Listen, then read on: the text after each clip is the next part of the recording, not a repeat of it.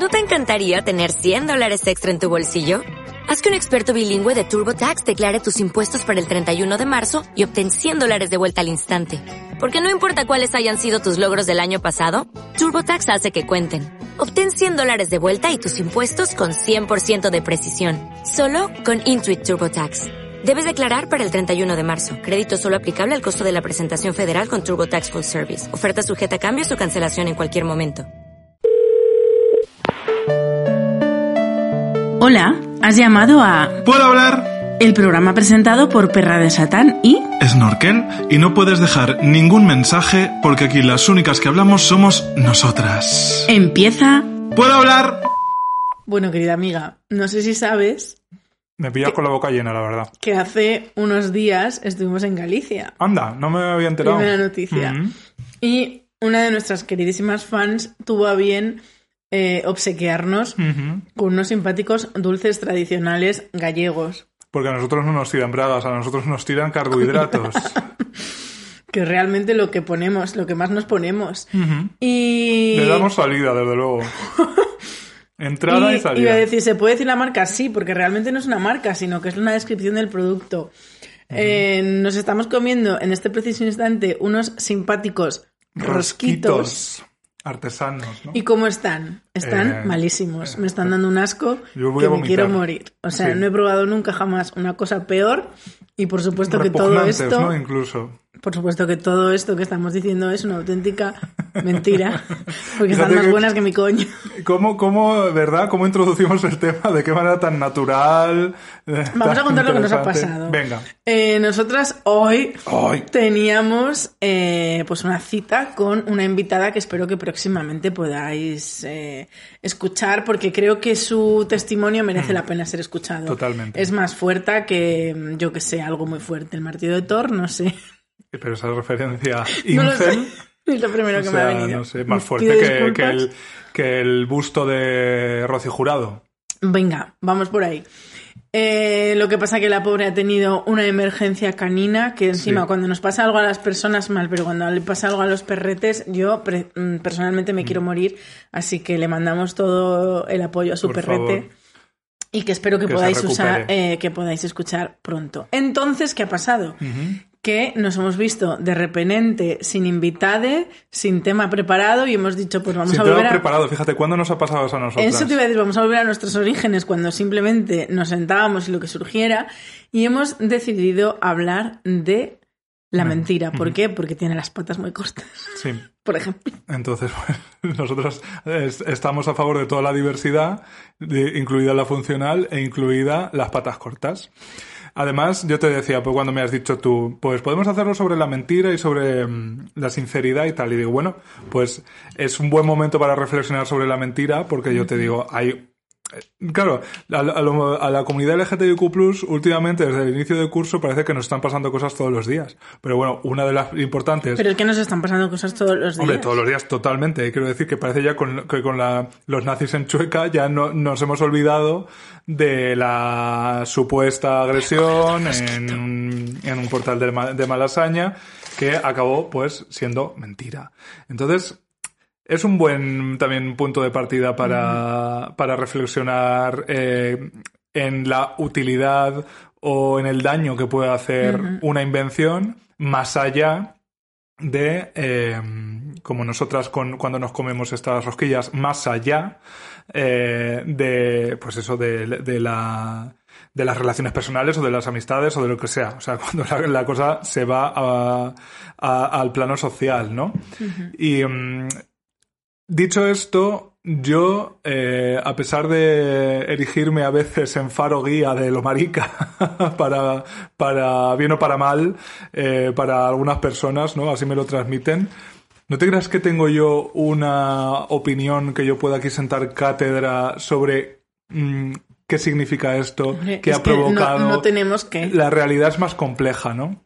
Hombre, por supuesto. Y sobre todo cuando hablamos del tema, la dualidad, sinceridad versus, versus eh, no me sale la palabra, mentiridad. ¿Cómo se dice? Sinceridad y... Eh, pues yo qué sé. eh, eh, ¿Cómo le decía? Insincero, falso, insincero, pues insinceridad.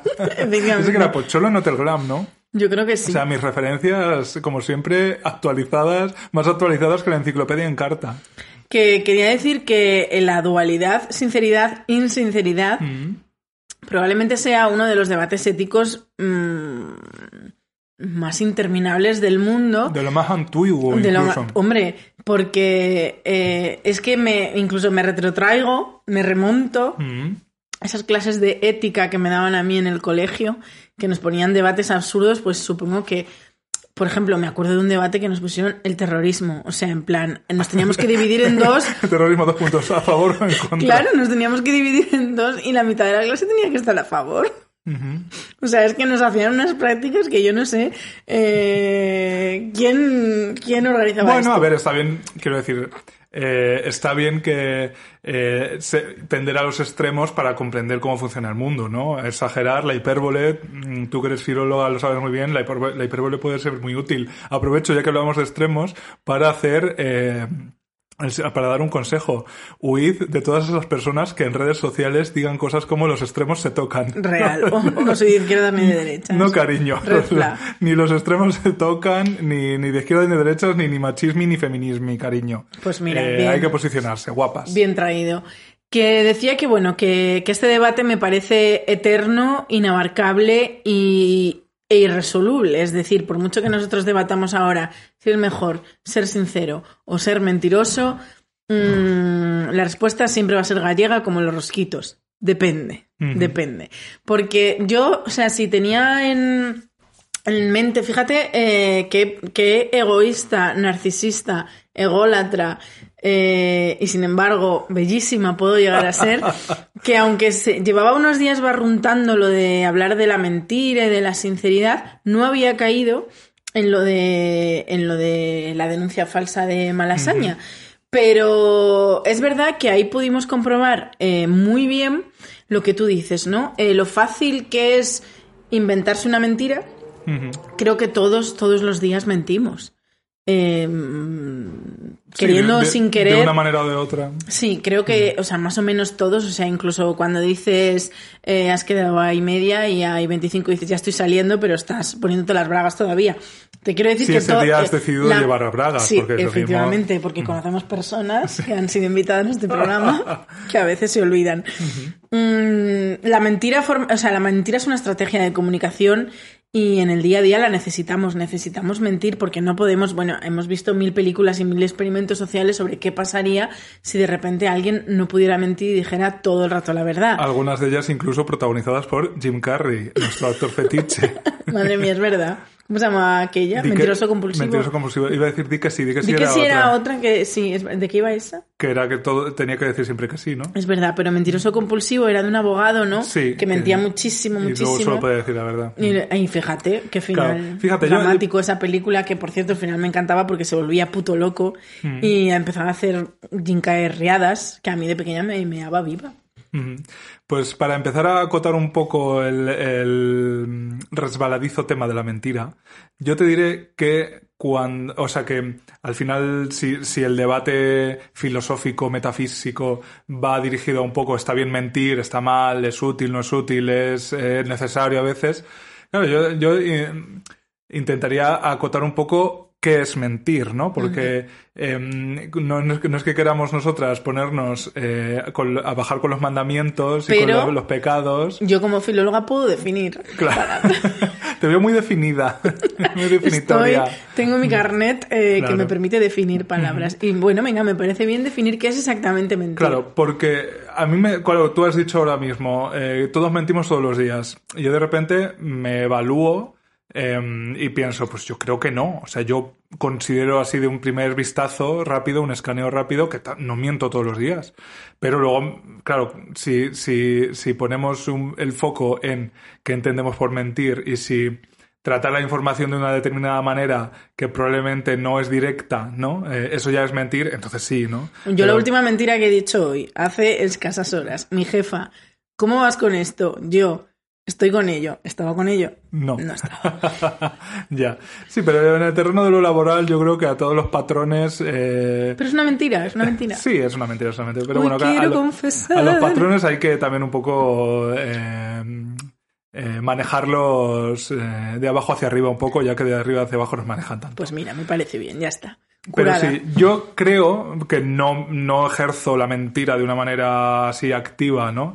Eh, de manera diaria, pero es verdad que creo que el- las relaciones humanas serían insostenibles si predicamos lo que dijeron todos los concursantes de GH2 a GH13, o sea, desde que mm, entendieron que estaban en un programa de televisión hasta que entendieron que debían comportarse como si estuvieran en un programa de televisión y que no hacía falta, que es yo soy muy sincero y voy siempre de cara. Como cariño, es, es que uno, no hace falta, dos, es innecesario. Bueno, do- el 2 y el 1 han sido lo mismo. Uno, no hace ¿Cómo se falta. nota quién es la filóloga y quién no?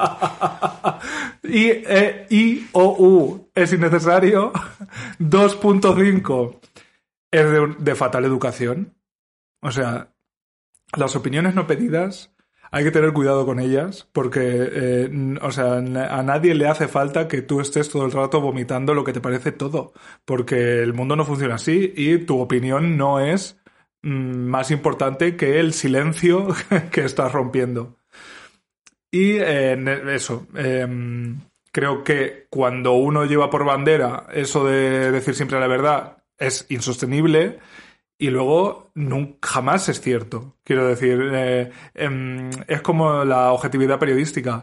Eh, es una cosa que tú te arrogas como para que la gente te crea y como que te perciba de una cierta manera. Y luego probablemente no es verdad. O sea, es, es una mentira porque es insostenible ser así. y Sí, muchas veces la verdad a veces es la mentira que consensuamos eh, todos. Mm. Pero bueno, yo eh, estoy de acuerdo contigo en que no nos vamos a meter en debates filosóficos hablando de la verdad con mayúsculas y de la mentira con mayúsculas, sino de eh, la cotidianidad de las mentiras que pueden llevar, pues eso, a que un chico en una situación en la que se siente muy presionado, asustado, vete tú a saber qué, decidirá poner una denuncia y eh, dice que ocho encapuchados eh, le asaltaron en su portal, o eh, hablando de mí, porque ya te digo que yo a este programa lo que vengo, ¿sabes lo que te quiero decir? Creo que ya cada además, 80 capítulos después ya. Si a mí me rondaba la idea de la mentira en la cabeza, es porque... eh, te cuento. adelante. Iba a intentar Venga. ser concisa, pero he fracasado. Perfecto. En este programa, cariño, lo, lo de lo de la economía del lenguaje, eh, o sea, llevamos peor la economía del lenguaje que la economía capitalista. Real, y eso que la economía capitalista la llevamos mal. Por Sí. cierto, www.cao-fi.com barra puedo hablar. Agradecemos sobremanera vuestros coffees, Sí. que no sabéis lo que nos ayudan en el día a día, queridas amigas. Eh, aprovechamos ya, porque siempre luego lo, lo hacemos fatal y nos sale fatal, hacemos todos los disclaimers pu- publicitarios y continuamos. Hemos dejado, hemos dejado en, en cliffhanger Sí, eh, mi gran historia. revelación. Para Venga. decir, efectivamente, nuestro coffee, tenéis el enlace en todas nuestras redes y bios y tal, es nuestra gorrilla digital y os lo agradecemos y de verdad que nos ayuda mucho a continuar semana tras semana con este proyecto. Pero Próximos eventos. próximos shows de Puedo Hablar, entradas a la venta. Tan pronto como la semana que viene en Zamora, cariño. 1 de octubre, 1 de octubre. Zamora. Un show que está mal que yo lo diga, pero lo voy a decir. A ver, un show único e Mm. irrepetible en el que vais a ver cosas y van a pasar cosas que, que no solo- van a volver a pasar. Solo van a ocurrir Porque en el teatro. Zamora es una ciudad especial. Sevilla tiene un color especial, pero Zamora lo tiene todo. Todo. Color, Y- sabor. Olor, aroma, Olor, todo. aroma. Es la única ciudad, por ejemplo, eh, capital de provincia gobernada por un alcalde de Izquierda Unida. O sea, ahí empieza De nuestra Izquierda Unida, o especialidad. sea, ya es vintage incluso. Total, bueno, Zamora siempre lo ha sido. Eh, y luego el 20 de noviembre, 20 de noviembre. fecha potita donde Sí. las haya, eh, vamos a estar en Valencia. Teatro La Placeta. Entradas a la venta, tenéis en nuestro Linktree, en nuestras bios, todo perfecto, los enlaces. Y luego, cariño, que ya hemos mandado vivas las primeras camisetas de Puedo Hablar. Que nos podéis pedir por, nos podéis solicitar por Sí, correo, correo electrónico. electrónico. Te di todo mi amor arroba love.com. No, que si puedo hablar, arroba gmail.com. De todas formas, si vais al Instagram, pone correo, le Está das todo. y literalmente ya te lleva a escribirnos. 20 euritos, eh, gastos incluidos y os lo mandamos eh, al territorio español donde queráis, cariño. Y yo creo que ya, ¿no? Venga, cuéntanos la Con- anécdota. por ci- eh, Bueno, vamos a dejar otro cliffhanger. Se vienen, se vienen fechitas. Se vienen nuevas fechas y nuevas ciudades más fuertes que mi coño también, más fuertes que el martillo de Thor, que antes mencionábamos. Sí, efectivamente. Eh, pero lo que yo quería decir, que por qué quería tratar de este tema eh, de, men- de mentirosas. Eh, yo he sido muy, muy, muy, muy, muy, muy, muy mentirosa. Mucho. He tenido muchos problemas con eso y ha sido gracias a la terapia que he entendido por qué. Y también ha sido gracias a la terapia que he entendido el valor de la verdad y de la sinceridad. Pero eso, que- eso me ha solucionado la vida. No, me ha creado un problema nuevo. Y es que, como yo he vivido muchísimos años de mi vida con una vida cimentada en una mentira, que ahora explicaré cuál es, ¿te imaginas que ahora soy otra persona? Te quitas la careta a lo Men in Black y debajo está Rocío Monasterio. Eh, eh, empezar a vivir una vida desde la verdad me resulta me está resultando complicado porque a veces no sé calibrar. A veces me pasa lo que tú has dicho antes, que es que yo ahora le doy tantísimo valor a la verdad porque por fin eh, la he descubierto y por fin he visto eh, las cosas buenas que me aporta, que eh, a veces me paso de sinceridad y aunque yo no soy esa persona, creo que va diciendo, es que yo la, la sinceridad por bandera, yo digo las cosas a la cara. No, creo que mis habilidades sociales también están más o menos bien como para no ser así, pero reconozco que a veces eh, cometo errores que cuando analizo, errores que incluso me llegan a doler a mí, o sea, ya no es solo hacer daño a otras personas que también, pero lo importante es yo siempre. tú, claro, por favor. Pues eh, me doy cuenta de esto, de que llevo unos años eh, que creo que le doy más valor del que realmente tiene. Mm.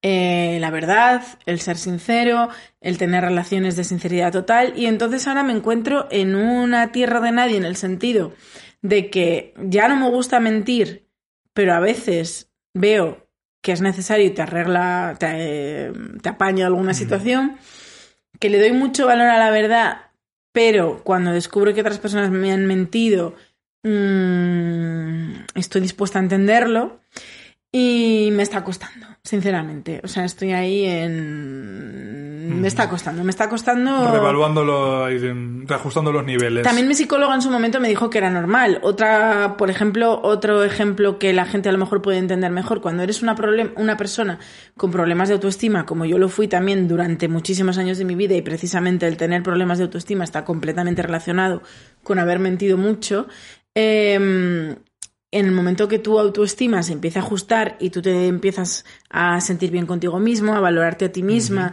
incluso a quererte y a sentirte orgullosa de ti, a veces también se te puede ir para arriba, ¿sabes? Y a lo mejor, a lo mejor Sí. algún momento, pido perdón, me habéis notado un poquito subidita. Yo creo que, fíjate, nadie en su sano juicio ha podido percibir eso de, de perra de Satán. Pensad que soy una persona en recuperación. Ya, yo mm, fíjate que, claro, voy, voy pensando y voy aplicándome todo esto que dices, ¿no? A, a mi experiencia personal. Y no sabría decir si yo he sido particularmente mentiroso, si he sido particularmente bromista con la cosa de mm, contar una mentira cada vez más descabellada a ver si era capaz de, de que la gente lo creyera, ¿no? Que incluso lo, lo podríamos considerar un poco ejercicio performático, ¿no? De, de eh, artisteo. Pero así como un por poco ejemplo. Incipiente, pues yo que sé. mm, a ver si se me ocurre algo, pues. eh, mm, hablar de unos orígenes de no sé qué, no sé quién que había nacido en mm, Chile y había venido a España no sé cuándo, o sea, algo, siempre cosas un poco inocuas, pero así como muy sorprendentes, a ver si era capaz yo como de sostener la mentira en el tiempo, casi un ejercicio creativo, ¿no? De, de escritura automática, pues de a ver qué, qué tonterías se me ocurren. Y un poco también siempre descubriendo el pastel inmediatamente. Eh, eso sí que lo he hecho mucho y me ha divertido mucho hacer con amigos y conocidos. Ahora, la, la verdad como tal, también tengo que decir que no se parece al monolito de 2001, una odisea en el espacio. Quiero decir, no hay una verdad escritas sobre las primigenias piedras y mármoles de este planeta, que ahora ha entrado en erupción en La Palma. Un saludo si Es- tenemos oyentes en Las Palmas. Por favor, eh, tened cuidadico. En Las Palmas, no en La Palma. La Palma. No estaré yo cayendo en ese error que tanto nos han repetido. Por favor, tener cuidado, por favor. Qué miedo, ¿eh? Sí, imagínate. Pues eso, que no creo que, que la verdad sea algo por lo que discutir merezca la tanto. pena luchar. Eso es, por lo que, Es por lo que es eh, para mí lo- muchas veces cuando la gente discute por la verdad, en realidad eh, lo que quiere es tener razón. Sí. Y, mm, y a mí me ha servido mucho el, el descubrir que em, no tener razón no te invalida. ¿Sabes? Que no tener razón no te convierte en una persona peor. Es más, que reconocer tus errores rápido es lo que te convierte en una persona mejor.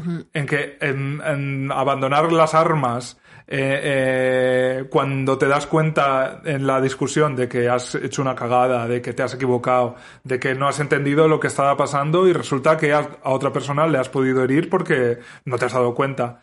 En vez de quedarte en, pues no, pues esta, es mi verdad, yo tengo la verdad en una mano y la Virgen del Rocío en la otra, como decía Carmina, no, es como dejas la, la verdad y dejas a la Virgen del Rocío y dices, ah, pues es verdad. Es que muchas veces, incluso esas palabras aterradoras de, ah, pues es verdad, me he equivocado, perdóname, no hay que decirlas en ese momento. Quiero decir, en ese momento, aunque ya te quedes un poquito callado, sigas escuchando a la otra persona y entiendas sus razonamientos, ya te prepara el estado de ánimo para que poco después puedas decir, ah, pues es verdad.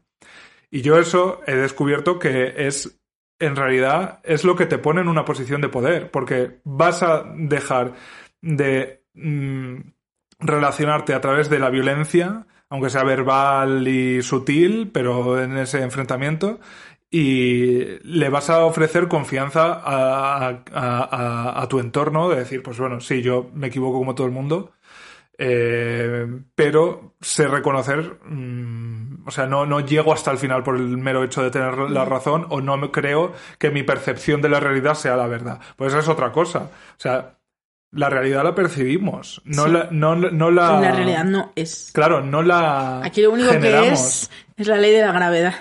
Mm, Que a mayor masa, Sí. No sé qué Nosotros después era. de los rosquitos, eso te iba a decir la que a nosotros nos afecta decir, mucho. A nosotros "Ven nos afecta aquí". Mm. mucho la gravedad, pero que no me acuerdo de la fórmula, sinceramente. Masa por derecha al cuadrado. Pues hija, la, la, la fórmula nuestra es que... cada- Velocidad, era la velocidad, ¿no? Bueno, ¿qué más da? Ni siquiera, o sea, ni que fuéramos científicas. Pues yo te voy a decir una cosa, querida piga, porque esto que tú, que este melón que tú has abierto, ¿no? El de que no hay una verdad, que, que pueden existir muchísimas verdades de un mismo hecho, porque la manera en la que la percibimos nos hace tener nuestra propia verdad única y a veces es difícil no aferrarse a ella porque es lo que tú has vivido. Te pongo un ejemplo muy tonto, pero que, bueno, pues creo que es muy esclarecedor. Hay personas que creen de verdad, y para ellos es verdad, que han visto a la Virgen. Ya que has hablado antes de la Virgen del Rocío. Existen personas en el mundo que para ellos la experiencia de ver a la Virgen ha sido o ver a un muerto o ver a un extraterrestre, ha sido verdad. Creo que nuestro papel no es juzgar si su, o sea, si, si la ha visto de verdad o de mentira, sino saber eh, qué ha pasado por detrás. Es decir, cuando salen, es muy divertido, y es muy divertido porque yo ese tipo de entretenimiento lo consumo. Sí. Cuando sale un entretenimiento, eh, uy, en entretenimiento, en cuarto milenio, una señora diciendo, se me apareció eh, lo que fuera, que pasase por allí, a mí eso me entretiene, pero eh, ese tipo de programas, ese tipo de sucesos y ese tipo de morbosidades que consumimos los humanos por la razón que sea, se suelen quedar ahí, en plan de pues ya está. Se te apareció un muerto, te avisó de que no cogieras esa curva muy rápido y así te salvaste. A lo mejor detrás de eso hay otras muchas cosas como una persona súper estresada, como una persona que ha consumido eh, Sustancias. ciertas sustancias, o como una persona que vio real a otra persona, pero como eran las 2 de la mañana, eh, eh, se sugestionó y no sé qué, y dijo, pues vi al, vi al fantasma, y aquí estoy, Iker Jiménez, contándote. Pero bueno, que lo que quería yo decir es que eh, cuando hablas de la, del poder que te da reconocer que tú no estabas en lo cierto, que, que, que tu verdad de repente ha cambiado gracias a una discusión con otra persona, o vete tú a saber, las personas que no son capaces de hacer eso son precisamente las personas que tienen inseguridades, creo. Y esa fue la razón por la que me llevó a mí a ser una persona muy, muy mentirosa. O sea, cuando yo he analizado esto en terapia, porque cuando yo llegué en terapia, en terapia viajas por miles de países, continentes y te aparecen muchísimos fantasmas, más Del que en pasado, cuarto milenio. Eh, y, y tú llegas a terapia pensando que tu problema era uno, pero después de hablar te, te vas dando cuenta que las cosas son más profundas.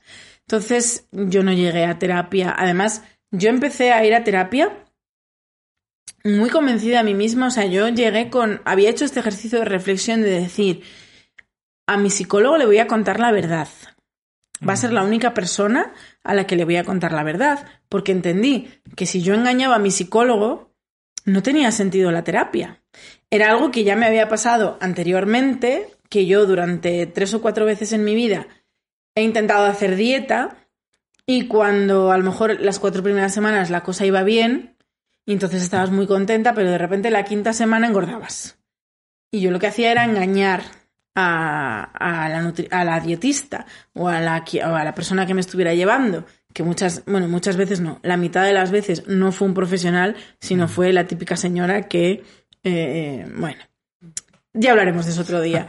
Eh, y yo muchas, y yo siempre me culpabilizaba de que el fracaso de mis procesos de adelgazamiento, de pérdida de peso, eran mi culpa porque yo no había sido sincera con, con la profesional o no que me estuviera tratando. Con lo cual había aprendido de esa experiencia. Y, si mentía a esas dietistas fue porque me daba miedo reconocer que me había comido un bollo, que me había comido un helado o que me había eh, comido una pizza, cuando evidentemente que pierdas peso, a la- quiero decir, a la larga, en una dieta, eh, que te comas una pizza tampoco es el fin del mundo. Y yo me fui al psicólogo diciendo, voy a ser súper sincera con él, se lo voy a contar todo, aunque me duela, aunque me dé vergüenza, si no le cuento la verdad, él no va a poder ayudarme. Así que yo llegué allí con esa actitud y más o menos es verdad que sí que hice pecado de omisión, eh, que a veces entrábamos en unos temas y yo automáticamente sentía algo dentro de mí que me decía, no puedo ahora con esto, con lo cual omitía y pasaba a otra cosa, pero no sé si a eso yo lo llamaría mentir, que al final no hemos acabado de definir Sí, la mentira. a, a eso íbamos hace media hora. Pues venga, retomémoslo, dejemos otro cliffhanger aquí. No, la, o sea, eh, decía yo antes que noso- nosotros nos vamos con los mandamientos, ¿no? Precisamente por lo del pecado de la omisión. Yo creo que el pecado de la omisión, o sea, lo de camuflar la verdad, omitirla o pasar por ella de la manera más indolora posible, yo a eso no lo considero un ejercicio activo de mentir. A eso me parece que es lidiar con la gente, ¿sabes? Eh, ponías a- tú antes un ejemplo laboral. O sea, cuántas cosas en nuestro día a día, en nuestros trabajos, no nos gustan y tenemos que fingir al menos mm, un cierto, no ya entusiasmo, sino la- aunque sea aprobación, pues para no atascar más ciertos procesos, ¿no? O sea, es que eso es una cosa diaria. Y eso a mí me- parece que no es mentir, sobre todo porque son cosas que al final tampoco tienen efectos más allá de eso, ¿no? O sea, quiero decir, te enfrentas a algo cuando sí de verdad puede tener unas consecuencias negativas en tu trabajo, pero si es una cosa que da igual, que es un diseño, que es, nos gusta el color mm, magenta o el coral, el coral bistuer, pues chica, mm, es uno, ¿sabes? Pues ya está. O sea que yo en ese sentido la omisión la practico muchísimo y me parece ultra necesaria. Ultra necesaria. Yo a veces no la practico tanto, por esto que te digo que estoy calibrándome en torno al uso que le doy a la verdad y a veces me paso de decir la verdad real, muchas veces porque yo le doy tanto valor a que una persona sea sincera de verdad conmigo, porque a veces nosotros nos creemos que la omisión o la mentirijilla piadosa no pasa nada, pero genera una bola de nieve que puede llegar a generar un problema. Voy a entonar el mea culpa, aunque esto es totalmente inventado. Imagínate que hoy mi jefa por la tarde me preguntó, ¿cómo llevas este tema? Y yo le dije, sí, sí, estoy en ello, para que me dejara en paz porque no me apetecía hablar nada de ese tema, literal. Eh, a lo mejor si yo le hubiera dicho, mira, ni lo he empezado porque es que eh, se me hace bola, porque no sé ni por dónde agarrarlo, Mm. eh, no soy experta en este, en este tema que me has mandado y, y estoy un poco bloqueada. A ver si me puedes echar tú una mano y entre las dos lo enfilamos. A lo mejor yo le podía haber sido completamente sincera y había solucionado un problema que el problema real es que no me apetece una mierda, se me hace bola, me da exactamente igual el tema que me has mandado y, chica, estoy hasta el coño de vivir ya con una pandemia. Déjame, me tomo un café. Déjame vivir. Entonces, a lo mejor, imagínate que, mm, yo qué sé, que se genera una bola de que por yo no haberle dicho eso, luego ella me manda más o me cambia o no sé qué, y al final terminamos todos estallando y todo se hubiera solucionado si yo hubiera sido sincera desde un primer momento. Ya nunca lo sabremos. Decisiones fueron tomadas. ya, ya nunca lo sabremos. Pero, pero ya te digo que tengo mis struggles, eh, struggle rock, eh, con, con este tema y al final el único criterio que uso, que sé que es completamente incorrecto, pero os juro que eh, estoy chiquito, estoy aprendiendo y el único criterio que uso es lo que a mí me viene bien. Si a mí ahora mismo me viene bien mentirte, pues lo siento cariño, te voy a mentir. Y si a mí ahora me viene bien decirte la verdad, te la digo. Y del mismo modo, valoro mucho y le doy mucha importancia que la gente sea sincera conmigo, porque cuando he analizado mi pasado y cosas que para mí han sido traumáticas en mi vida, siempre estaba ahí la mentira. Siempre. Y de hecho, una de ellas que todavía me duele, o sea, sin ir más lejos, uy, pero si te va un salseo. Ay, madre. Y has esperado tanto para anunciarlo. A voy a decirlo así muy rápido, pero lo voy a decir porque es verdad. a Porque es ver. verdad. Venga. Una, una verdad como un templo. El pasado sábado Ajá. tuve una primera cita con un fan de Puedo Hablar. Uy, El único oyente heterosexual ese- esa persona.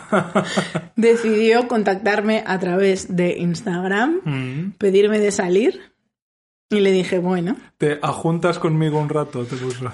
Y hablando, hablando con él, bueno, la verdad es que eh, tuvimos una conversación interesantísima. O sea, se nota que el chico es fan de Puedo Hablar. Hombre. Porque sí, sí, o sea, su cerebro. Si eres fan de. Puedo Hablar, ya tienes como en el- ya estás en los últimos pasos del meme del cerebro. Ya Ahora estás en la parte de abajo. ¿quieres una segunda cita? Pues www.coffee. Eh, pero si eres un fan hetero de Puedo Hablar, ya estás en el último. Tu cerebro ya está, vamos, hiper desarrollado. ¿Y qué iba a decir? Se me ha ido la especie a mí. ¿Qué iba a decir? Bueno, que tuve eso, el salseo era que tuve la cita con el chico este. Ah, sí. Y que en ese momento de la cita salió un tema Mm. eh, que me escoció. ¿Por qué? Porque eh, me acordé de mi ex. ¿Y por qué mi ex es mi ex? Mi último ex, porque he tenido varios. Pues mm, mi último ex es mi ex porque me preparó unas mentiras, pero vamos, como la Catedral de Santiago. O sea, esas dimensiones, esa construcción, gloria. esa, esa mega construcción fue capaz de mantener durante meses eh, para hacerme creer una cosa que, vamos, no era, pero, o sea, es la historia más fuerte. Yo te he contado a ti esta historia. Pues no sí. la puedo contar a micro abierto, a lo mejor un día sin poner nombres y no sé qué, pero vamos, es la historia más fuerte que me ha pasado en mi vida y que me ha llevado a sitios muy fuertes e incluso a conocer, porque es que, bueno, vamos a dar una pistilla. A ver. Era un hombre Ajá. que mientras mantenía una relación conmigo, estaba teniendo más relaciones a la vez. A nadie nos hablaba del resto y simplemente la excusa para cuando no nos contestaba el WhatsApp y demás era pues que por mi trabajo estoy muy ocupada y miro, y miro muy poco el WhatsApp. Un clásico, vamos. Nivel, eh, yo en, en este momento actual de mi vida me he hecho amiga, soy amiga de otras dos personas a las que le pasó lo mismo a la vez que a mí. Plataforma de afectadas. O sea, sí, una empezó a tirar del hilo y empezó a descubrirnos a todas y nos fue poniendo en contacto con todas. Yo me quise salir de un poco de ahí porque ya dije, bueno, vale, pues esto era una mentira como una casa de grande, no pasa nada. Pero acabé teniendo eh, dos Pues simpáticas mira, amigas. Mira, pues eh, entonces no hay, no hay mal que por bien no venga. Entonces, eh, eh, tanto ese como muchos otros sucesos de mi vida que tienen dolor y que me han, bueno, me han causado un poco de traumita, están relacionados con la mentira. Por eso yo de repente un día tomé la decisión de que iba a ser súper sincera y solo iba a estar con personas que fueran súper sinceras y solo me iba a relacionar con personas súper sinceras. Yo ahí, eh, mis, mis amigas se reirán si escuchan esto porque eh, la máxima que tengo por bandera es que la verdad no ofende.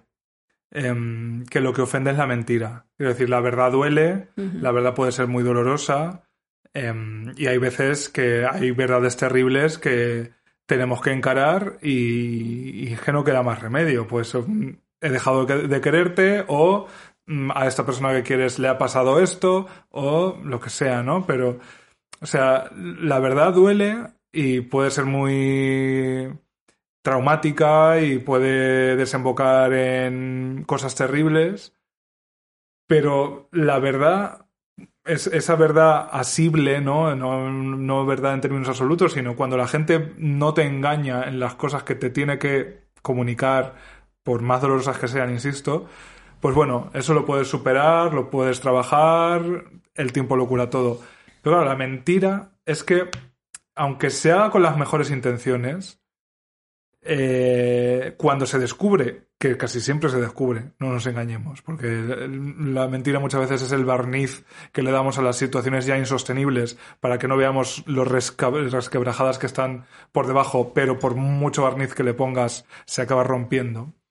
Eh, le da una dimensión que para mí está en otro universo a, a, eso, ¿no? O sea, si tú, yo soy tu pareja y me has dejado de querer, pues tienes que decírmelo. Es que simple y llanamente, y, y si yo estoy enamoradísima y lo paso fatal, pues me tienes que dar ese, eh, eh, la oportunidad de que yo lo pase fatal, mmm, sufra todo lo que tenga que sufrir, llore todo lo que tenga que llorar y pueda seguir con mi vida. Pero si tú me mantienes en el tiempo con la ilusión ficticia de que ahí no está pasando nada, ni va a salir bien. Ni a mí me estás haciendo ningún favor. Ni alivias ningún tipo de dolor. Ni alivias nada, porque eso luego va a ser muchísimo peor y el veneno que estás inoculando, luego sacarlo sí que va a ser mmm, un, una carnicería. Pero las cosas pasan en la vida. Sí, yo creo que a estas alturas Mm, estamos todas de acuerdo, ya te, te, tenemos todas bastantes años como para mm, entenderlo. Las cosas pasan, pues hay que comunicarlas y hay que decirlas. Hay, hay que ser sincero o hay que ser directo o hay que ser noble en las cosas importantes. En las cosas que no tienen importancia, pues chica, cada uno navega la vida como puede, como quiere, como le dejan. Pero en las cosas importantes, cariño, la verdad y la Virgen del Rocío. Total, o sea, yo ahora mismo estoy completamente de acuerdo, pero yo sí que he sido esa persona que en las cosas importantes, en las cosas. Mmm, en cualquier cosa, no ha sido sincera. Y ahora ya por fin vamos a resolver el, el misterio de por qué yo he, he cimentado mi vida en la mentira. Que es algo que ya os digo que tuve que. a lo que tuve que enfrentarme en terapia y lo que descubrí y descubrí por qué y, y demás. Y es que, bueno, cuando tienes un trastorno de la alimentación, aunque tú no seas consciente de que lo tengas, pero si eres consciente de que tienes unas conductas muy raras, eh, lo disimulas. Incluso ahora, vista con perspectiva, me estaba dando cuenta de que disimulaba fatal y que probablemente el resto de la gente me mirara con condescendencia, en plan, sabemos todos lo que pasa, vamos a seguirte el, rollo. Me recuerda mucho a cuando mi madre, cuando yo era adolescente, se empeñaba en que yo tenía que vestir de negro porque estaba gorda, porque el negro disimula la gordura. Y era como, eh, no, o sea, estoy exactamente igual de gorda con negro que, que con cualquier otro color. ¿sabes? Eh, yo era, era como el argumento que le daba para que me dejara vestir con otros colores, porque a lo mejor a mí me encantaba algo verde, no sé, y mi madre me decía, es que el negro estiliza, el negro disimula. Ella decía la palabra disimula. Yo decía, pero vamos a ver, una cosa chiquitita, un grano, un lunar, un no sé qué, lo puedes disimular. 100 kilos de hija, coma, Begoña. Es indisimulable, o sea, pase por, por donde pase, vaya por donde vaya. Por más pasta de dientes que eches, ¿no? Se me va a ver venir. Pues esto es un poco igual. O sea, yo soy consciente de que ciertas personas más cercanas a mí me seguirían el rollo porque no sabían ni lo que me estaba pasando, ni cómo ayudarme, ni qué decirme, ni qué nada. Pero mmm, yo, según mis cálculos, según mis recuerdos, porque la memoria también es muy traicionera y a veces creemos recordar cosas que son verdad y no lo son. Pero convencides. El otro día hicieron un experimento cuando el, el 11S mm. vi un experimento en Twitter de un chico que decía, ¿cuántos de vosotros recordáis que interrumpieron los Simpson para pasar a informativos porque había eh, uh -huh. se había chocado un avión contra una de las torres gemelas y la mayoría salió que sí recordaban eso. Y luego el chico demostró que eso no pasó nunca, Hombre, claro que, que es no. como un recuerdo colectivo que se ha ido generando. No, porque yo tengo un recuerdo absolutamente vívido de eso y no estaban echando ya las noticias. Sí. Lo que ocurrió es que ya no pusieron Betty la fea. que yo estaba esperando Betty la fea. Pues yo es que no me acuerdo porque yo nunca he visto las noticias, o sea, yo, yo no comía a la vez que mis padres y no, no veía las noticias, entonces yo a las tres ya estaba a otras cosas. Pero sí que me acuerdo que cuando ya mi madre por fin encendió la tele y vio eso, pues me llamó, vea, mira, no sé qué, yo vi eso, me entró un miedo, pero real, me fui a la cama, porque mi padre es de echarse la siesta en la cama, Por supuesto. me fui a la cama, lo desperté con un leve zarandeo así. Y le dije algo así como, no sé las palabras exactas, pero le dije, papá, que ha empezado la guerra. Porque en mi cabeza, Ya está aquí la guerra. en mi cabeza, o sea, el- el- la manera en la que yo interpreté lo que estaba viendo es, esto es la tercera guerra mundial, porque es lo que nos han enseñado en las películas, que es sí, una sí. guerra y demás. Y yo dije, y claro, nosotros somos del Team Estados Unidos y el Team Estados Unidos va perdiendo. Entonces me acojoné un poco. Pero bueno, volviendo a ello, que, mm, que siendo muy joven, o sea, creo que con 11, 12 años es cuando yo empecé a tener conductas que eran red flags de un trastorno de la alimentación que nadie supo ver porque en aquel momento, si tú eras una niña que, gorda que comía, era blanco y en botella, deja de comer y dejarás de estar gorda. Era así se me trató mm, psicológica y médicamente desde los 11, 12 años hasta los 26, como el único problema que tienes es que te Eso encanta comer comer, mucho. así que cierra la puta boca. Sí. Gorda. Por lo que fuera, si durante 15 años no funcionó, aunque siguieron ellos, no para, no para, no para, siguieron intentándolo y no surtía efecto, pues bueno, pues ese ya es problema de otros. Eh, la cosa es que yo sí era consciente de que había algo que iba mal y entonces mentía absolutamente con todo y sobre todo, por un lado, para ocultar eh, lo que me había comido, pero por otro lado también para poder comer. O sea, cosas como que tus amigas te dijeran, ay, pues hoy vamos a salir por no sé dónde, y yo le dijera, pues es que voy con mis primos al cine, y iba al cine sola, porque si iba al cine al sola me podía pedir las palomitas gigantes, las dos chocolatinas, No y, compartirlo con nadie. y efectivamente, y estar tranquilísima dos horas pudiendo comer sabiendo que nadie me está mirando. O si mis padres me decían, uy, pues mira, este viernes por la noche vamos a ir a cenar a casa de Menganito y Fulanito, ¿te vienes? Y yo, no, tengo planazo con mis amigas. Y entonces estaba sola en casa y me podía llamar yo al Telepizza y pedirme un montón de cosas. Y al final, cuando empiezas a mentir sobre una cosa, eh, descubres que, que puedes mentir sobre todo y crees que te estás salvando las espaldas constantemente. Pero no eres consciente, yo no he sido consciente hasta muchísimos años después de que en ningún momento llegué a tener amistades verdaderas, porque les mentía todo el rato, que nunca llegué a tener una relación sana con mi familia porque les mentía todo el rato, Mm. que, que nunca llegué a estar cómoda en ningún momento y eso me generaba más ansiedad y yo misma me, me iba haciendo más grande eh, lo que me estaba pasando. O sea, un montón de cosas que vienen pues desde el momento que yo aprendí que decir una mentira me salvaba el culo a corto plazo. Sí, sobre todo yo creo que es, es em, peligroso cuando descubres que se te da bien, ¿no? O sea, que o percibes tú eso, que luego habría que chequearlo, ¿no? Pero mm, sí, la- las personas que hemos sido bendecidas con un cierto don de la palabra, eh, eh, tenemos ahí a mano siempre eh, lo de adornar la realidad y saber que probablemente te puedes ir de rositas y que no ha pasado nada y que la gente se queda tan pagada con tu explicación y ya está. Entonces ahí porque si fuera, tú y yo fuéramos dos personas así como melindrosas que no saben salir del paso, pero no es el, no es el caso. Es verdad, eh, es- eso es verdad. Mm. Yo muchas veces he pensado, soy muy creativa porque soy muy mentirosa o soy muy mentirosa porque soy muy creativa.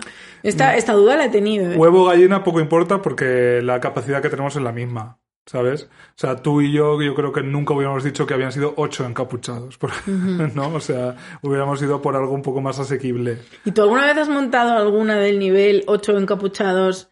Porque yo sí. Yo, A ver, no tan gorda, ¿eh? Yo no acabé en la Hombre, policía, claro. ni mucho Mm. menos. Pero yo me acuerdo todavía eh, de una mentira que me pillaron, que pasé muchísima vergüenza. Y supongo que es algo que más o menos nos ha pasado a todos pero yo todavía la recuerdo, es decir, causó tanto pozo en mí que eh, todavía la recuerdo. Que es que estando yo, yo eh, tenía una muy buena amiga, porque yo de pequeña iba al coro de la parroquia todos los domingos. Entonces ensayábamos los sábados por la tarde los sábados después de ensayar, yo me iba a dormir a casa de mi abuela paterna, que la que aquí conocéis es la materna, porque es la que sigue viva, por cierto, a la que le miento, ya sin, sin, ningún tipo de dolor y sin ningún tipo de rencor, porque cariño, o le miento o la mato. Esa es la dicotomía. Entonces, eh, la tengo engañadísima y no me gusta nada. O sea, o sea, yo veo las relaciones que tienen otras personas de mis entornos con sus abuelas y las envidio, porque digo, fíjate cómo se quieren, cómo no sé qué como no sé cuánto. Es que yo no tengo ninguna relación con mi abuela porque la vida, o sea, la persona que mi abuela cree que soy no existe. Le tengo que engañar con todo, entonces no tenemos temas de qué hablar, no tenemos nada porque la tengo engañada de cabo a rabo. Cree que te llamas Edmundo, que, que, eres ingeniero aeroespacial, que vives en Massachusetts y que tienes dos churumbeles. Entonces, ahora hablo de mi abuela paterna, de mi abuela Sole. Y pues eso, yo iba al coro con ella, después me iba a su casa a dormir y al día siguiente nos levantábamos, íbamos a misa juntas y yo cantaba en el coro de la parroquia. Y en el coro de la parroquia yo tenía una amiga que era muy amiga y todavía, aunque ya hemos perdido toda la relación, pues todavía le guardo mucho cariño. Em, que yo era de estas amistades que no solo la querías como amiga, sino que la admirabas, mm. porque era dos o tres años mayor que yo y entonces ella como que ya vivía otras cosas que yo todavía no, pues por la edad. Y cuando yo estaba en primero de la ESO, que en primero de la ESO creo que tienes como 13 años. 12, 13, sí. Pues ella eh, tendría entonces 16. Y claro, ella se liaba con tíos y me contaba algún salseo de, pues me besé con un flanito, pues el sábado salí, no sé qué. Y yo no tenía nada que contarle. Entonces un día dije, así, ¿Ah, no voy a ser yo la protagonista de nuestras conversaciones. Espera y verás. Verás. Bueno, le conté una película que evidentemente no recuerdo, pero sé que más o menos fue lo siguiente. Y es que había un chico en el cole que era el chico que me gustaba, o sea, eso sí que era verdad, el chico me gustaba. A partir de aquí ya todo es mentira porque vamos, el chico a mí, o sea, no era correspondida ni lo más mínimo. Además eran esos años en los que si un chico se enteraba que le gustabas y no eras correspondida, su manera de hacértelo saber era con violencia, bien sea verbal, bien sea física incluso también. Entonces eh, yo no era correspondida ni lo más mínimo. Y entonces me inventé pues que este chico era uno de mis mejores amigos. Nos llevábamos súper, súper, súper bien, hacíamos muchísimas cosas juntos y no sé qué. Y entonces una noche, un fin de, eh, me había invitado a dormir a su casa. Y yo había dicho que sí, porque era uno de mis mejores amigos. Por supuesto, como le ibas a decir que no a ese, a ese camarada? Total, que esa, esa noche pues habíamos hecho cosas de, pues supongo que pues hemos visto una peli, no sé qué, no sé cuánto, no sé cuánto. Y luego, claro, es que él en su casa, eh, como él tenía dos hermanas mayores, que esto también es verdad, puntualizo la verdad para que sepáis que el resto es mentira, pues no había como camas de sobra, entonces tuvimos que dormir juntos. Hombre... Qué curioso, ¿verdad? Claro. En plan de si, me quería dormir a su casa tenía que dormir con él. Entonces, bueno, pues al final, eh, entre jiji, jaja, jaja, pues nos enrollamos. En, en ese momento para mí, o sea, yo con 13 años ni se me imaginaba follar, aunque yo era muy tal, pero yo sabía mis, los... Los límites del relato tú sabías dónde Los límites católicos, y más si estás contando esto en el ensayo del coro. O sea, yo tenía como muy metido... Entre aria y aria... Sí. Yo podía fantasear cosas guarrísimas, pero con 13 años yo todavía tenía muy claro que a mí un hombre no me tocaba por debajo del cuello. Y entonces, bueno, pues le conté eso, que, que me había quedado a dormir en su casa, que nos habíamos dado besitos y que qué ilusión, ¿no? Y ya está, y sin más, y punto. Y yo se la solté y ella en plan, pues recibiéndolo también como, ah, tía, en serio, no sé qué. Bueno. Qué, precoz. Total, que ahí quedó la cosa. Pues uno, dos meses después, no sé cuánto tiempo pasó, pues un día me dice esta chica, mi amiga la del coro, me dice, eh, el chico ese con el que te liaste eh, se llama mm, no sé qué, no sé cuánto, con nombre y apellidos. Y yo, sí. Y ahí yo. Su, domicilio está Sito. Y me dice, tía, pues es que he conocido a su hermana y es majísima. Porque, claro, su hermana y esta chica tenían la, misma, edad. Y yo, ah, pues qué bien, no sé qué y tal. Y ya me dice, y bueno, le pregunté lo de la noche que te quedaste a dormir y me dice que no sabe nada. Y yo, ah, pues no sé, pues no está, o sea, ya pilladísima, en plan de, pues no sé, pues no sé nada, pues eh, no sé, eh, no sé, no sé. ¿Qué ha Me podido dice- pasar? y me dice, sí, le hablé de ti pensando pues que si eras una de las mejores amigas de su hermano, pues claro que te, que te conocería, porque si vas por casa y no sé qué. Y la chica, en plan de, pues que no te conocí, ¿eh? no sé qué. Y yo, bueno, no sé cómo salí, no sé cómo salí de ahí. Pero es que lo peor no fue eso. Lo peor es que, claro, esto pasó en fin de semana porque era cuando yo veía a esta chica en los sábados y los domingos por el coro. Lo peor es que fui a clase el lunes y la hermana le había contado a este chico que yo iba contando por ahí que me había liado con él.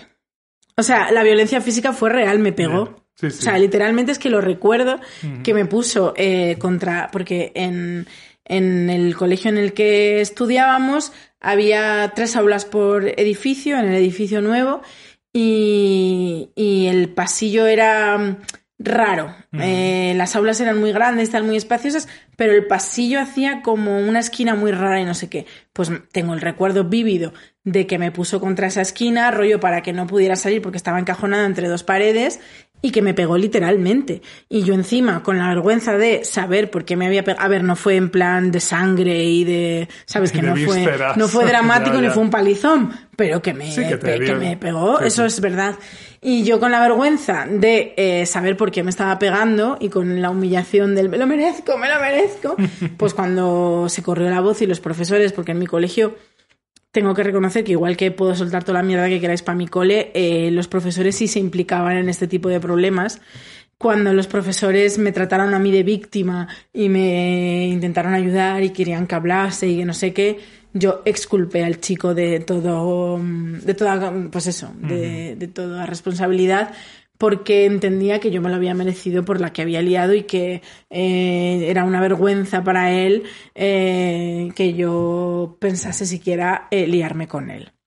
Entonces esa fue mi pillade. Es- y todavía me acuerdo, o sea, que imagínate lo que me, lo que me llegó a doler. Hombre, es que es una anécdota jugosa, jugosa. Es como de película de Hollywood, pero es que fue real. O sea, me inventé que me había liado con este Chica de chico. instituto con el, con el no capitán me- de la Cross. Mm, Menos mal que no me lié con él, porque te diré que, claro, mm, cuando vuelves a Zamora y ves cómo va pasando la gente de tu edad, este justo esta persona es de los que ha envejecido, mm, pero muy mal. Pero muy mal. Todo lo mal que, todo lo que podría haber salido mal ha salido, Salió mal. mal, sí, sí. Pues yo, bueno, así grandes mentiras, sí recuerdo una vez que eh, también en el cole, em, yo no sé si me había olvidado algo, eh, no había hecho los deberes, me extraña, yo sería más bien que me había olvidado el libro de ejercicios de no sé qué, y yo no sé si otro había dicho que su madre... A lo mejor alguien había dicho, pues mi madre es que me lo ha tirado, o mi madre me lo ha, no sé qué, o no lo ha encontrado, o no, porque lo ha guardado ella no lo ha encontrado. Yo dije, pues bueno, si a él le ha valido, yo voy a decir lo mismo. Entonces dije eso implicando a mi madre. No recuerdo exactamente el qué.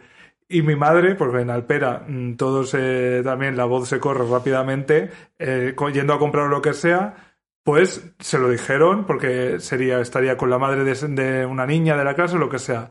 Tremendo palizón Otra vez violencia física. Sí, tremendo. O sea que la- aquí la conclusión es que la mentira hace que, que te peguen viva. O sea, yo creo que la paliza más grande que me ha dado mi madre fue por, por eso, por mentir. Pero un poco, claro, yo no lo entendía porque yo, eh, o sea, a esa mentira había sido totalmente utilitaria. Mal hecho, pero quiero decir que no había sido una cosa con un con una mala intención ni quería herir a nadie, quería salir del paso y al salir del paso, pues bueno, eh, Te llevas a tu madre. me dio a mi madre que yo lo siento, mamá. Luego ella se sentía fatal, claro. Eh, pero sí, sí, recuerdo esa ahora contando toda esta sencilla anécdota, me ha recordado esta. O sea que la conclusión es que siempre te pegan al final cuando, cuando mientes. Pues sí, la Mm. verdad. Hombre, está claro, es, es lo que tú dices, ¿no? Que al final la mentira genera unas consecuencias. Mm. Y, y la mentira, desde mi punto de vista, la mentira está muy relacionada con la violencia. Primero, porque cuando te implican en algo que para que a ti de alguna manera te duele, por ejemplo, yo entiendo que en el caso de este chico, como yo era la gorda de la clase y demás, pues a lo mejor a él le generaba una incomodidad enorme que se supiera que se había liado conmigo cuando era mentira, porque de verdad que era mentira. O sea, con ese chico nunca tuve jamás nada. Porque luego también he tenido el caso de gente que sí se ha liado conmigo, Mm. pero se ha callado como una puta porque también se avergonzaba de mí. Este era otro caso. Eh, al final a ese chico le puso violento el hecho de pensar que alguien creía que él podría haber sido capaz de liarse conmigo. Sí. Y, pero mm, también está eh, el otro lado que es cuando, cuando una persona eh, le pillan en una mentira, a veces también reacciona de manera, de manera violenta. Que eso yo creo que lo vemos muchísimo en redes sociales, en Twitter. Hay muchísima gente y muchísima gente relevante, porque hija, lo que hagan los cuatro matados Los hasta cierto punto. Pero hay muchísima gente relevante que miente y que usa la mentira. O sea, la mentira ya es una herramienta política actualmente. Vamos, la principal, te diría yo. Y, y cuando la mentira se descubre y es muy fácil demostrarla, eh, se genera mucha violencia. Se generan eh, linchamientos, se generan, bueno, muchísimas cosas que... Odio. Sí, odio. Se genera... Entonces, eh, también es curioso, yo creo que también porque cuando... Una de las cosas que más nos... Puede ser que más nos duela eh, es descubrir que nos han mentido. Porque, porque pueden pasar dos cosas. Cuando descubres que alguien te ha mentido, si es muy cercano a ti o te importa de alguna manera, te causa dolor porque tú confiabas en esa persona y esa confianza ha sido traicionada.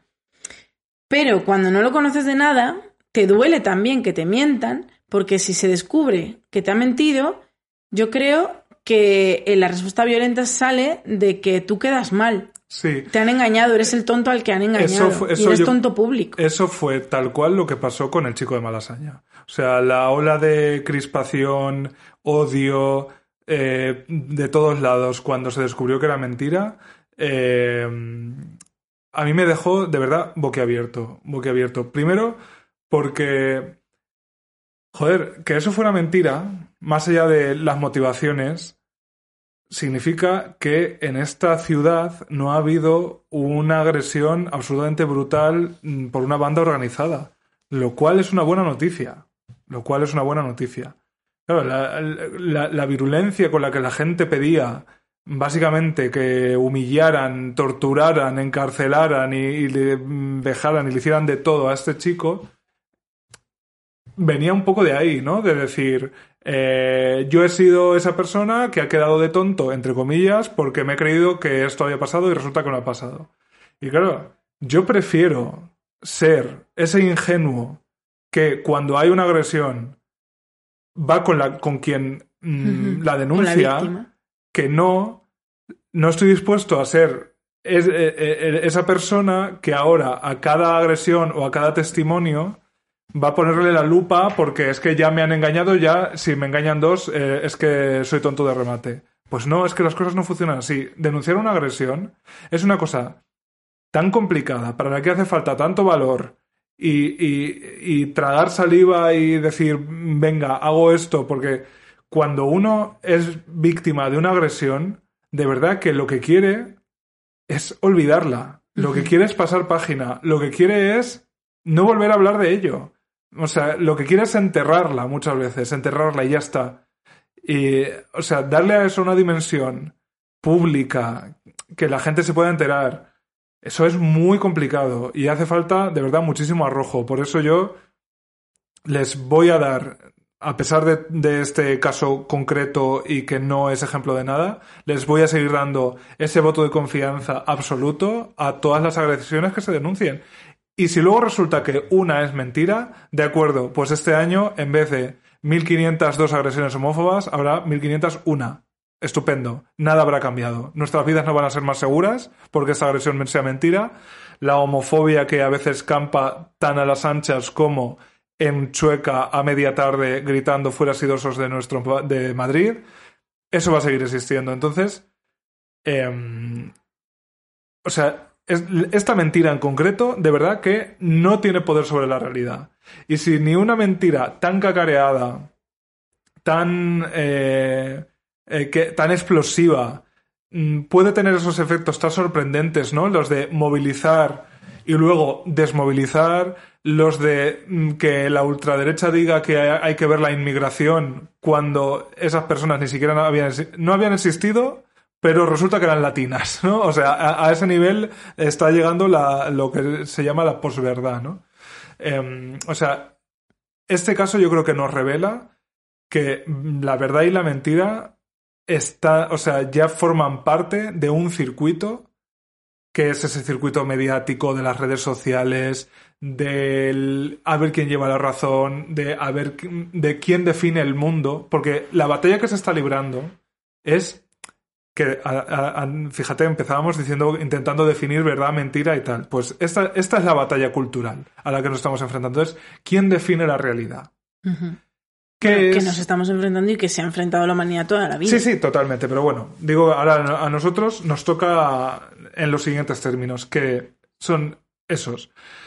Que maten a un chico de 24 años a patadas, a grito de maricón de mierda, que a uno le arrojen agua hirviendo, que a otro le rompan la mandíbula con un martillo, son casos puntuales que de una homofobia que está en nuestras cabezas o es una escalada de agresiones contra la diversidad sexoafectiva claramente derivadas de unos discursos institucionalizados.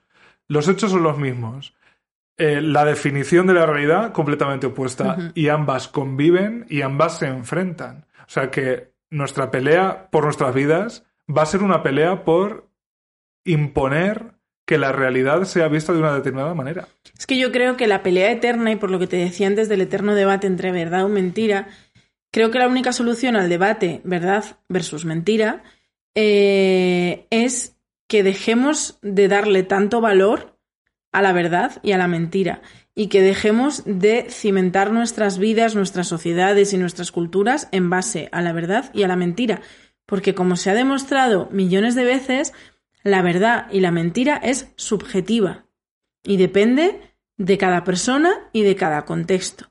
Y hay millones de películas y millones de historias que nos entretienen precisamente con eso, que nos cuentan un mismo hecho desde muchos puntos de vista, por ejemplo, un asesinato, desde muchos puntos de vista y cada punto de vista te da una pista nueva y se va resolviendo algo.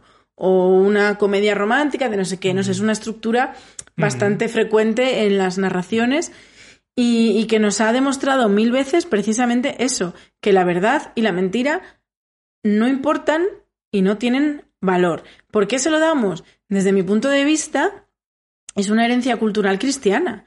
O sea, eh, la Iglesia Católica nos ha manipulado socialmente haciéndonos entender que era importantísimo decir la verdad.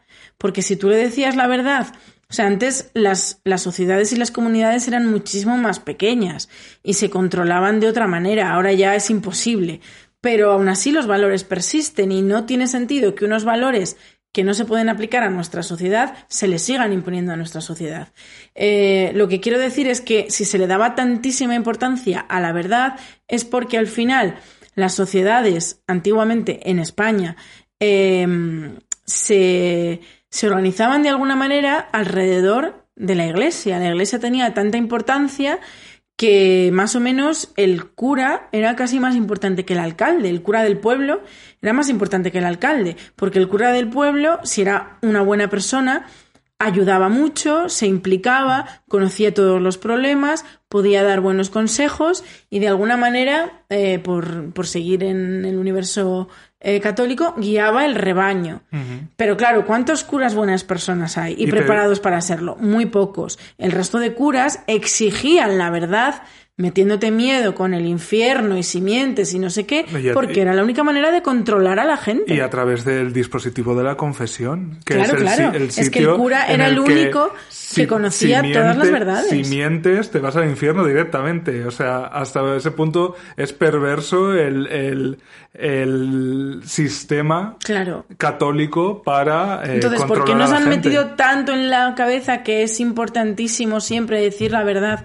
Que a mí, por lo menos, en un colegio católico es algo que me han repetido millones de veces. De hecho, cuando nos obligaban, porque en mi colegio me obligaban a confesarme tres veces al año, cuando nos obligaban a confesarnos, como yo no sabía qué pecados tenía, yo siempre decía, pues he mentido a mis padres, porque ¿quién no ha mentido a sus padres? O sea, es, es que esos eran mis pecados. Es verdad que luego las penitencias eran eh, siéntate diez minutos ahí, hablar con Dios y reflexionar y pedirle perdón. Es decir, que tampoco era una cosa, pero, ya me estaban educando en que eh, la verdad era muy importante y que mentir era algo que tenía consecuencias. Pero fíjate que eh, incluso eso creo que forma, lo de las penitencias así tan leves, creo que forma parte del propio dispositivo. Es decir, lo importante es que tú vengas y me cuentes la verdad. Porque aunque sea muy terrible, luego vas a rezar dos Padres Nuestros y te voy a... y te, perdona, y Dios te perdona. lo importante es que nos transmitas la información. Claro, claro. hasta ese punto yo Entonces creo yo entiendo que antiguamente cuando las sociedades, porque eh, por mucho que critique este sistema, es cierto que en su contexto podía llegar a funcionar con terribles consecuencias seguramente para algunas personas, pues que, bueno, mm. pues ovejas díscolas. eh, hoy en día, cuando la sociedad está súper globalizada, cuando es literalmente imposible controlar todo el caudal de información y cuando, o sea, es que nadie puede controlar mm. eh, la cantidad de humanos que ya somos, ni siquiera Pedro Sánchez puede gobernar, o sea, quiero decir, puede controlar en España al nivel de eh, tener en cuenta las opiniones de todos los españoles, porque no se puede. Em, la verdad ya no tiene ningún valor. Te diría que Ni la mentira, te quiero decir. Mm que nosotros que ya somos eh, millennials, creo que eso lo tenemos bastante claro. Quiero decir, Internet ha sido el territorio de la mentira. O sea, de... No, en el que se, hace, en el que se ha celebrado la mentira. Claro, o sea, del territorio... las redes sociales, al final, eh, cuando, cuando yo empecé en las redes sociales, en las redes sociales te creabas un personaje de mentira y todos teníamos como esa, ese acuerdo social de eh, cuando hablamos en los chats, cuando hablamos en los foros, más o menos todo es mentira. Claro, o incluso cuando entrabas en terra.com a ver si te comías un rosco y te enseñaban la, chorra por la cam. Claro, que, quiero decir, nosotros ya eh, nos, hemos, hemos crecido sabiendo que podíamos generar eh, partes de nosotros mismos que no dejan de ser, bueno, pues eso, verdad hasta cierto punto, porque las interacciones son las mismas. Quiero decir, cuando nosotros mm, chateábamos y nos decían que, pues sí, yo me llamo fulanita y tengo 15 años y soy de no sé dónde, tú sabes que parte del acuerdo es que puede no ser verdad, pero las interacciones son las mismas. Quiero decir, a, partir de ahí... si tú te enamorabas de esa persona, el enamoramiento era real. Claro, entonces eh, creo que hemos sido conscientes de pues que... Si el rabo a esa persona, el rabo era real. Pues sí, aunque la hubieran sacado... Aunque fuera un hombre de 54 años mandándole su pene a una niña de 16. Entonces, yo creo que en, en, ciertos sentidos sí hemos superado... Eh, esa, esa solemnidad, ¿no? De, de la verdad, porque también Yo creo que a la hora de la verdad no. ¿Tú crees? O sea, lo hemos superado en el sentido de que nos hemos sabido adaptar, o sea, como nosotros, los millennials, por mucho que los Gen Z vengan presumiendo, cariño, tú sabrás usar TikTok, pero tú no sabías lo que, o sea, tú no, tú no recuerdas lo que es el cambio real de vida que supone no tener internet a sí tener internet. y eso solo lo hemos vivido nosotros. Entonces, nosotros eh, hemos desarrollado nuestra parte de nuestra adolescencia, quizás también de nuestra personalidad, entendiendo que podíamos jugar con la información y crear ciertas cosas que al final es lo que tú dices, que eran cosas que se daban por sabida, ¿no? Que si entrabas en el chat de sexo del IRC, no todo iba a ser verdad, pero no ibas ahí buscando verdades, ibas buscando experiencias.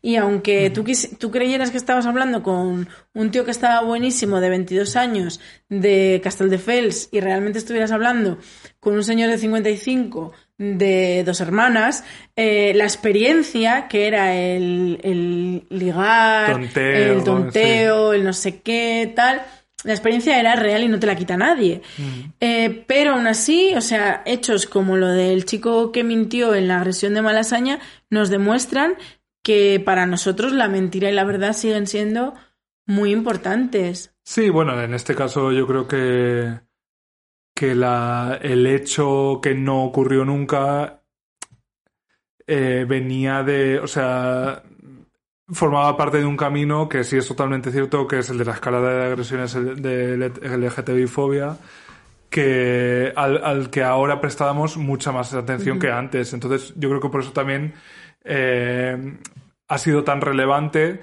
y también porque claramente la derecha se ha lanzado a, o sea, hashtag el bulo del culo. O sea, es que es una cosa increíble. O sea,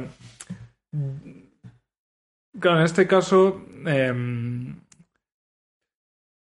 todo el mundo lo que, lo, lo que tenía en mente es como el daño que podía hacer eh, A largo plazo. a una cosa muy real que, que se la mezclara con un poquito de mentira, ¿no? Y de todas formas, a mí lo que me, me da un poco de pena es que se ha perdido quizás la oportunidad de, de abrir un debate que sí podría ser interesante y sí podría ser productivo, que es el de por qué una persona eh, a cambio de dinero eh, si es que es cierto que, pues esto que era un trabajador sexual y tal, se ha dejado, eh, pues, eh, herir, o sea, se ha dejado hacer una, una serie de heridas en su cuerpo.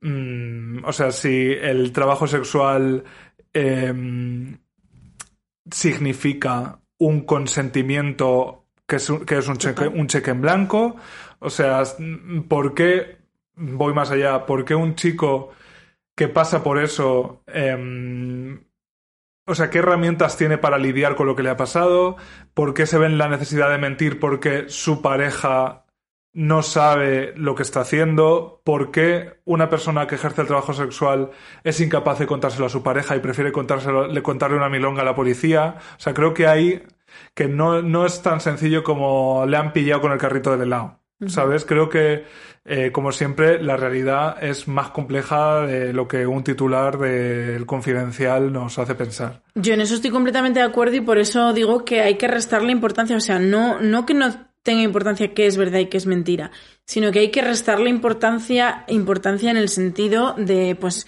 que al final es lo que se aferra a la ultraderecha con ese tipo de, de ataques, como era mentira, y lo importante es que era mentira, todo lo demás ya no vale, se oculta todo lo demás y ya no se le da importancia. Pues exactamente igual. O sea, porque una chica de 13 años tiene que contar una mentira para poder estar a la altura de sus amigas eh, que ligan y se lían con chicos. Pues porque ella tiene unos problemas de autoestima súper serios que no es capaz de reconocer ni lidiar con ellos social. y una presión social que eh, le llevaron a hacer esa mentira. Entonces, sí, yo creo que deberíamos dejar de juzgar a las... Bueno, en general deberíamos dejar de juzgar a las personas. Sí, porque no somos Ana Rosa Quintana en veredicto. Sí, pero... Bueno, afortunadamente no somos Ana Rosa Quintana en general. Sí, eso te iba a decir. Eh, pero eh, creo que deberíamos de juzgar a- dejar de juzgar a las personas con todo lo que eso implica. Es decir, también cuando esa mentira nos afecta y nos duele, eh, en términos de me dijiste la verdad o me dijiste una mentira, porque lo que hay que prestarle atención realmente, y eso es algo que yo me aplico mucho, porque ahora evidentemente yo ya estoy construyendo mis relaciones de otra manera completamente diferente. Como te decía antes, ninguna, todas las relaciones que yo tuve cuando mentía sistemáticamente son anecdóticas, porque yo no llegué, yo no, tú no puedes estrechar lazos con una persona y tener una amistad de verdad con personas que no te deja, que no te conocen porque tú no te dejas conocer. Claro. Entonces, yo ahora eh, he creado unas relaciones muy diferentes y evidentemente a mis amigos o a mis rollos o a no sé qué les sigo pillando mentiras porque, eh, porque todos mentimos y todos decimos la verdad en determinadas ocasiones.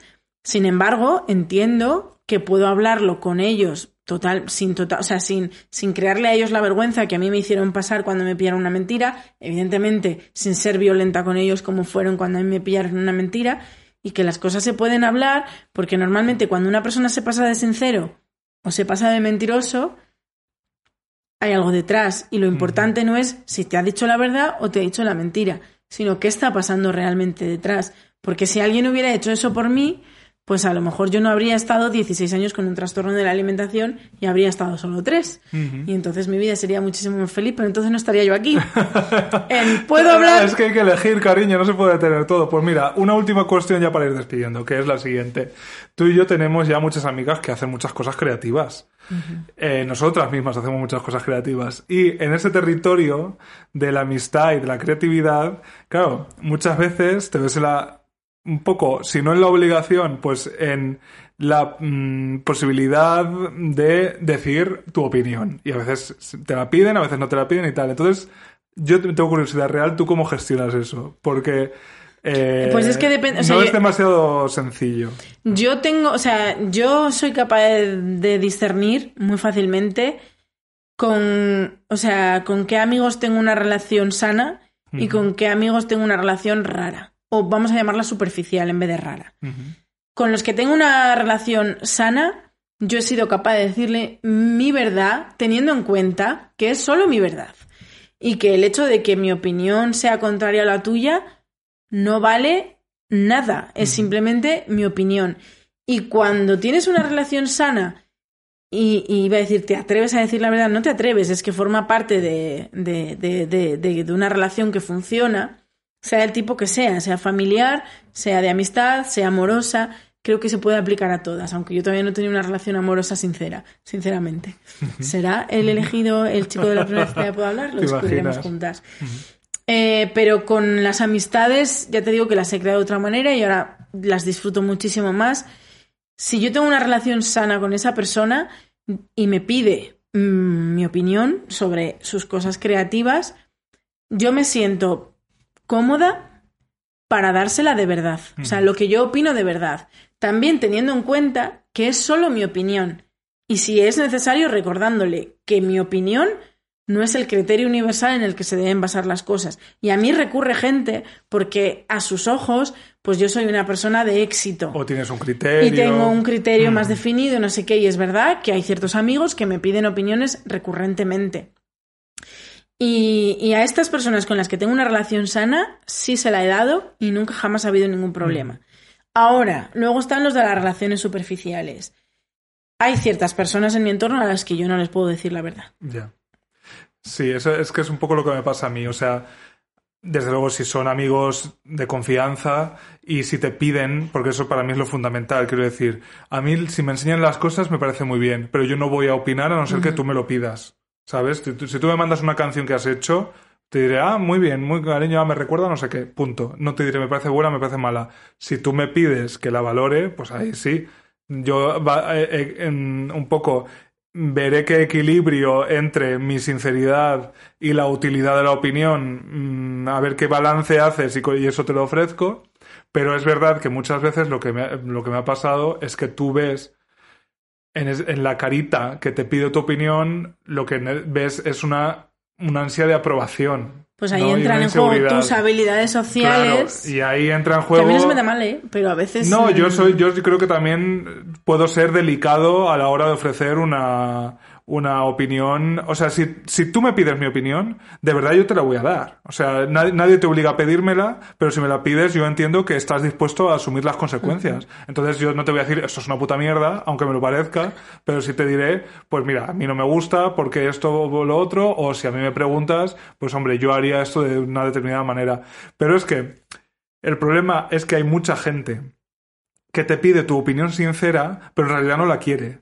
O sea, te lo pide como Sí. una frase hecha. Tú puedes ser sincero, ¿eh? Tú dime lo que piensas de verdad. Cariño, no quieres oírlo. Entonces no me lo digas, porque te lo voy a decir.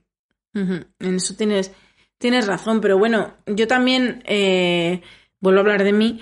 eh, y yo también he sido esa persona que creía que estaba haciendo cosas muy guays y que tenía mucha ilusión en algo y veía y sentía las caras de amiga date cuenta que tenía alrededor.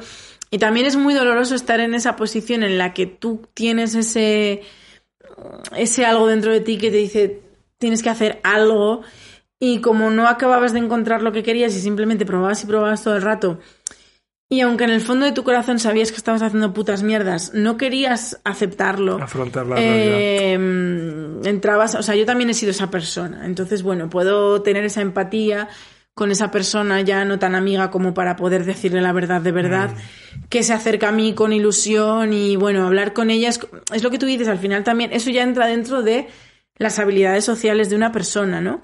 De cómo con, desde el cariño, desde la empatía y desde el respeto por esa persona que para, es, para ella realmente es importante lo que está haciendo, aunque para ti sea el collar de macarrones. Mm. Eh, desde, desde esa posición de empatía, de cariño y de respeto, tratar de ayudarle. porque esas personas no necesitan tu opinión, necesitan ayuda. Entonces, eh, tratar de ayudarle en un, en un sentido un poco realista. Y si te, por ejemplo, te enseñan un cortometraje y tú ves que eso, eh, pues tratar de orientarle de, mm, bueno, de cómo podría hacerlo mejor o, o, o dónde ves tu carencias y decírselo de una manera delicada. A lo mejor sí que le estás haciendo daño en el fondo, pero es lo que tú dices, si te ha pedido opinión, cariño, tienes que estar preparada para, para recibirla. Entonces, bueno. Pues vamos a terminar con una sarta de mentiras. No queremos vuestros coffees. No, no queremos que vengáis a vernos a Zamora y Valencia. no. Y no queremos, por supuesto, que nos compréis camisetas en el correo electrónico. Nada. Nada, por Cero, favor. cariño. Y no queremos que No nos queremos que nos deis más comida, que estas, estos rosquitos estaban súper ricos. A ver los ingredientes, porque tienen algo ahí. Anís. A ver, ¿no? eh, ingredientes. Harina de trigo, huevos, azúcar blanca. Citando a Carlos Ríos, ultraprocesado. Sí. Aceite de girasol, azúcar moreno. Hombre. O sea, azúcar blanca por un lado y azúcar moreno por otro. Ah, claro, porque el azúcar blanco está espolvoreado por arriba. Eh, almidón de maíz. Bueno, que también tiene azúcar invertido. Hoy, como que son yo. rosquitos maricones. como yo, almidón de maíz, gas- gasificantes y humectantes. Leche en polvo y aroma de anís. Efectivamente, Hombre. era el anís, eso que olía tan rico. Pues sí, no queremos que nos traigáis dulces típicos de vuestras zonas ni nada. Un saludo para Vilalba Lugo, porque es donde han hecho estos rosquitos. Pues de Vilalba a los estudios Tucán Cariño. La semana que viene, más mentiras de Seguiremos vuestras favoritas. juntas. A dos.